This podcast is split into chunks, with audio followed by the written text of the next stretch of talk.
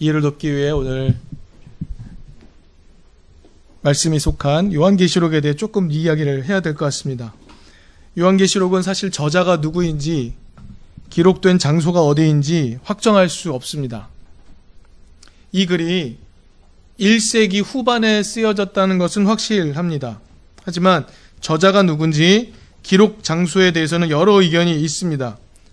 우리가 흔히 알다시피 사도 요한이 밧모 섬에 유배되어 있고 그 상황에서 소아시아의 일곱 교회에게 함께 돌려서 읽어라 회람 형식을 빌어서 편지를 쓴 것이다 라는 것이 오랜 정설이었죠. 근데 또 다른 의견은요. 이 글이 소아시아 도시 중의 하나인 에베소에서 기록이 되었다 라고도 하는 의견이 있습니다. 게다가 이 요한계시록의 저자와 그러면 요한복음의 저자는 같은 것인가? 라는 질문이 계속 제기되지요. 왜냐하면 요한계시록은요. 아, 요한, 죄송합니다. 요한복음은요. 현재적 종말론, 이미 하나님 나라가 왔다라는 그 토대 위에서 아주 유창한 헬라어로 기록이 되어 있다고 합니다. 그런데 요한계시록은요. 이렇게 말해요. 미래에 언젠가 하나님 나라가 올 거다라고 이야기하고 아주 문법적으로 거친 용어로 헬라어로 기록이 되어 있는 차이가 있습니다. 매우 중요한 차이이죠. 이런 차이들이 있어서 요한계시록은 누가 썼는지 어디서 썼는지 사실은 명확하지 않아 보입니다. 그런데 중요한 것은 하나 있습니다. 뭐냐면 주제에 있어서는 모두가 함께 일치되는 의견이 있습니다. 요한계시록의 주제는 뭘까요? 요한계시록은 이단이 마음대로 사용하듯이 그렇게 허투루 해석할 수 있는 점치는 책이 아닙니다. 요한계시록은 하나의 거대한 극, 드라마의 형태로 되어 있습니다. 주제는 뭐냐면요. 이겁니다. 지금껏, 그리고 앞으로 여러 가지 어려운 일들이 있겠지만, 예수의 길에 소망을 두고 따르는 이들에게는 하나님의 구속이 반드시 있을 것이니 희망을 잃지 말아라. 요한계시록의 주제는 이겁니다. 희망을 잃지 말아라. 예수 따르는 길을 떠나지 말거라. 서론이 좀 길었습니다. 자, 그런 주제 속에서 저자는요, 이 글을 받아볼 일곱 개의 교회에게 격려를 하죠. 그래서 요한계시록 앞부분에는요, 이 서신을 받아볼 일곱 개 교회에 대한 평가가 나옵니다. 에베소, 서머나, 버가모, 두아디라, 사대, 빌라델비아, 그리고 오늘 라오디게아 일곱 개 교회에 대해서 평가를 내려 줍니다. 그런데요, 여러분, 이 일곱 개의 지방은요, 교회가 그래도 든든히 세워졌다는 것에 주목할 필요가 있습니다. 박해가 심한 그 시대에 교회로 세워져 있는 거죠. 굉장히 중요한 곳입니다. 그런데 그곳에 편지를 쓰는데 이 저자는요, 칭찬하기도 하고 또는 질책하기도 해요. 그런데 이 라오디게아 교회에 대하여 중요한 사실이 있는데요. 뭐냐면 칭찬이 없습니다. 다른 교회에 대해서는 칭찬하지만 이 라오디게아 교회에 대해서는 칭찬하지 않습니다. 잘하고 있다는 말이 없는 거죠. 여러분 말씀드렸다시피 지금 도미시안이라는 아주 강력하게 모든 지역, 전 로마 지역을 그리스도인들을 박해하는 그 황제 치하에서 교회를 세우고 있다면 그 자체로 대단한 거 아닙니까? 그 자체로 대단한 거죠. 그런데 칭찬하지 않습니다. 대신 이렇게 말했죠. 라오디게아 교회 행위가 차지도 않고 뜨겁지도 않다. 여러분, 오늘 우리가 이 말 들으면서 우리의 이 마음의 상태, 그러니까 뜨겁든지 차갑든지로 우리도 그렇게 이해하죠. 그런데 이 표현은요, 이 라오디게아 지역 사람들한테는요, 정말 피부에 금세 와닿는 표현이에요. 왜냐하면 이 말은 라오디게아 지역의 특징과 상관이 있기 때문이죠. 이 라오디게아라는 곳은요, 상업적으로도 중요하고 전략적으로도 중요한 도시입니다. 근데요, 이 도시에 결정적인 문제가 하나 있었어요. 뭐냐면 물이었습니다. 물. 외부에서 도시로 물을 끓여 끌어들여야만 하는 거죠. 이때 두 줄기의 물이 들어옵니다. 한 줄기는요. 여러분 오늘날 터키의 파묵 칼레 들어보셨습니까? 파묵칼레라는 굉장히 유명한 관광지가 있죠. 파묵칼레라고 알려진 옛날에는요 뭐라고 불렀냐면요 히에라볼리라고 불렸던 거기서 그 온천수가 수로를 통해서 이 먼 곳 라오디게아 교회까지 흘러 들어오게 만들었어요. 또 한 줄기가 있습니다. 그건 뭐냐면요. 라오디게아에서부터 멀리 떨어진 골로새 그 뒤에 만년설이 덮이는 산이 있는데요.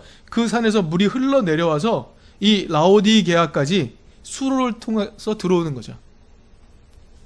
이겁니다. 하나는 매우 뜨거운 물이 수로를 통해서 라오디게아로, 매우 차가운 만년설 녹은 물이 수로를 통해 라오디게아로 들어오는 거죠. 그런데 들어오는 동안 어떻게 될까요? 미지근해지는 겁니다. 그래서 그들은 늘 미지근한 물을 마셔야만 했죠.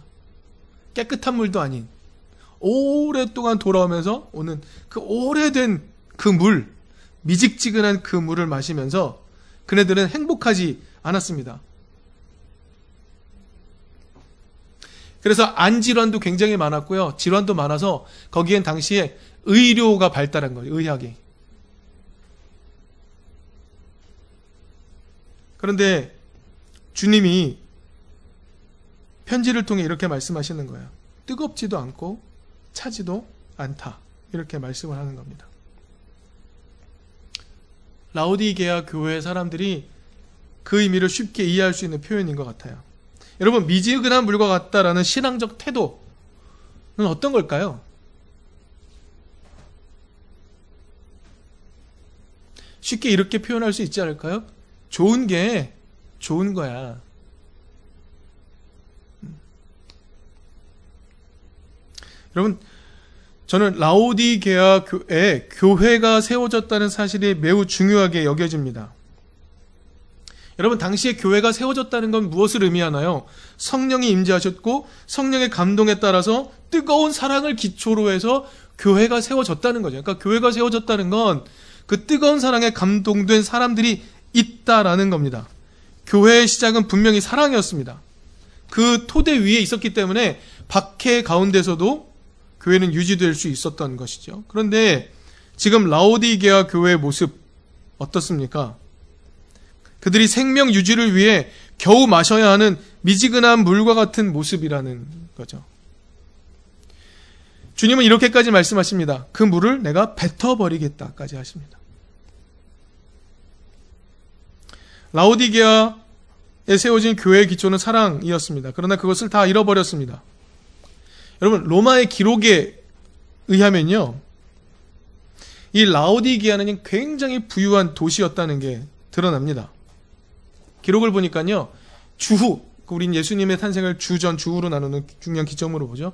주후 13년에도 지진이 일어났고요. 주후 61년에도 지진이 일어나서 도시가 다 망가졌습니다. 그런데요, 이들은요, 로마 중앙정부가 지원하지 않아도 자신의 힘으로 도시를 다시 세웠던 곳이라는 거죠. 여러분 보십시오. 지금 이 편지가 쓰여지는 건 1세기 후반이니까 이 두 번의 지진을 다 견뎌내고 도시를 든든하게 세워서 엄청 부유한 상태로 다시 회복한 겁니다. 돈이 많은 도시입니다. 굉장히 돈이 많은 도시인 거죠. 그런데 처음에 사랑, 그 뜨거운 사랑 때문에 세워졌던 교회가 이제는 그 시기들을 거쳐 지나가면서 돈에 그 돈, 돈이 사랑을 대신해 버린 교회가 되어 버린 것입니다. 그런데요, 놀라운 사실이 또 하나 있어요. 뭐냐면 주님은 여전히 라오디게아 교회를 사랑하고 계신다는 거죠. 그래서 라오디게아 교회를 향해 주님이 하시는 말씀이 너무나 마음을 울려요. 이게 저의 이번 성찰에서 매우 중요했는데요. 이 말씀하시죠. 보아라, 내가 문 밖에 서서 문을 두드리고 있다. 누구든지 내 음성을 듣고 문을 열면 나는 그에게로 들어가서 그와 함께 먹고 그는 나와 함께 먹을 것이다. 저는 이 말씀을 어떻게 그가 이해했냐면 그렇지 주님을 받아들이면 주님이 갖고 계신 그 풍성함을 내가 함께 누릴 수 있겠구나라고 생각을 했어요. 그런 상징으로 늘 이해를 해왔어요. 근데 이번 말씀을 묵상하면서 좀 다른 것을 깨닫게 되었습니다. 내가 문 밖에 서서 문을 두드리고 있다. 문 좀 열어다오. 내 목소리를 듣고 문 좀 열어다오. 그럼 내가 들어가서 너와 함께 먹을 수 있잖니. 배고픈 내가 여기 있다. 굶주린 내가 여기 있다. 사랑의 굶주린 내가 여기 있다. 너희들의 사랑의 굶주린 내가 여기 있다. 문을 열어다오. 나는 너와 함께 먹고 싶다. 너는 나와 함께 먹게 되지 않니? 이런 음성으로 들리기 시작했습니다. 예수님은요, 지금 라오디게아 교회에게 예전 사랑으로 서로 나누어 먹으며 살았던 그 뜨거운 마음을 다시 가지라고 부탁하시는 것 같습니다. 예수님이 문 밖에 서서 두드리면서 우리 같이 먹자, 같이 살아가자 라고 문을 두드리시는 것 같아요.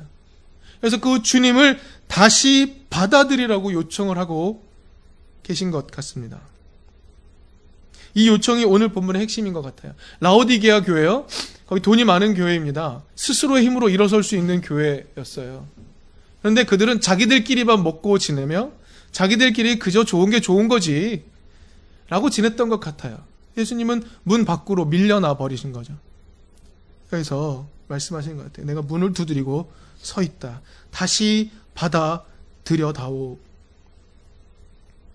같이 사랑을 나누며 살아가자는 예수님의 요청을 다시 받아들여다오. 그것을 기대하고 계시다는 것. 그것이 오늘 묵상의 요청이었습니다. 그간 제가 이든 교회에서 제가 전하고자 했던 이야기는 대부분 이런 것이었습니다. 하나님이 우리를 사랑하신다. 그것을 경험해보자. 하나님이 우리를 사랑하신다. 그 말을 하는 것이 제 전부였습니다. 하나님이 우리의 삶에 사랑을 베풀어 주시는 것을 우리 이웃을 통해 경험해 보자라고는 이야기했어요. 그러나 정작 우리가 그 사랑을 베풀어 주는 그 이웃이 되자라고 초청하지는 않았다는 것을 깨달았습니다. 하나님의 사랑을 느껴보자라고 말했지만 정작 하나님의 사랑을 실행해보자라고 말하지는 않았다는 것. 예수님을 통해 나타난 하나님의 사랑을 그저 모방하는 것이 아니라 하나님의 뜻에 동의하는지 그리고 그 하나님의 뜻을 따르는 것, 그 사랑의 길을 따르는 것이 우리에게 희망이라고 동의하는지 그리고 그 길에 따라 우리가 사랑을 실천하는 삶을 살고 있는지 다시 한번 생각해 보게 되었습니다. 여러분, 하나님은 우리를 친구로 부른다고 강력하게 말씀하시죠. 친구. 여러분, 하나님은요, 이번 주 보도된 것 같이 그런 악덕 회장 같이 우리에게 마구 폭력을 가하는 분이 아니죠. 하나님 우리 친구입니다. 친구는 어떤 거죠? 같이 사는 거죠. 친구는 뭐죠? 같이 먹는 겁니다. 친구는 힘들 때 같이 지내는 거죠. 같이 대화하는 것 아닙니까? 가장 힘들 때 가장 힘이 되어주는 게 친구 아닙니까? 하나님이 그러자고 부르세요. 여러분, 우리도 하나님 필요하지만 하나님이 우리를 필요로 하신다는 거죠. 근데 그 하나님은 어디 계십니까? 그 하나님은 어디 계신가요? 우리 이웃의 모습에 계시지 않습니까? 근데 그것을 모르지 않는 라오디게아 교회를 향해서 하나님은 다시금 이렇게 말씀하시는 것 같아요. 같이 살아보자.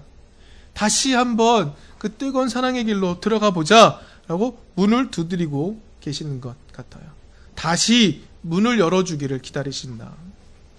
너희가 알고 있던, 경험했던 그 사랑, 그것을 기다리지만 말고, 이제는 사랑을 다시 실행해보자라고 부르고 계신다.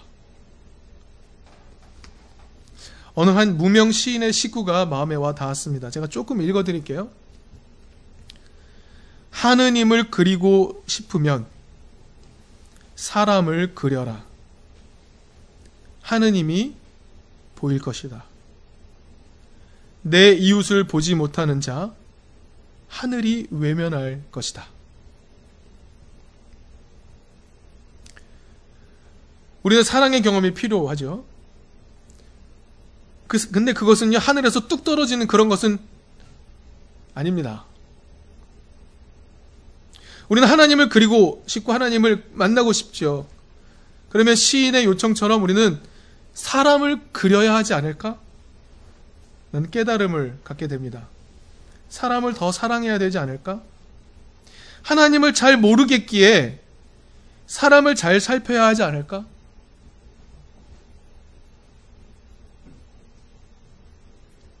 내 이웃이 내 눈에 들어와 그를 돕기 위해 예수님처럼 나를 내어주는 삶으로 살아가야 되지 않을까?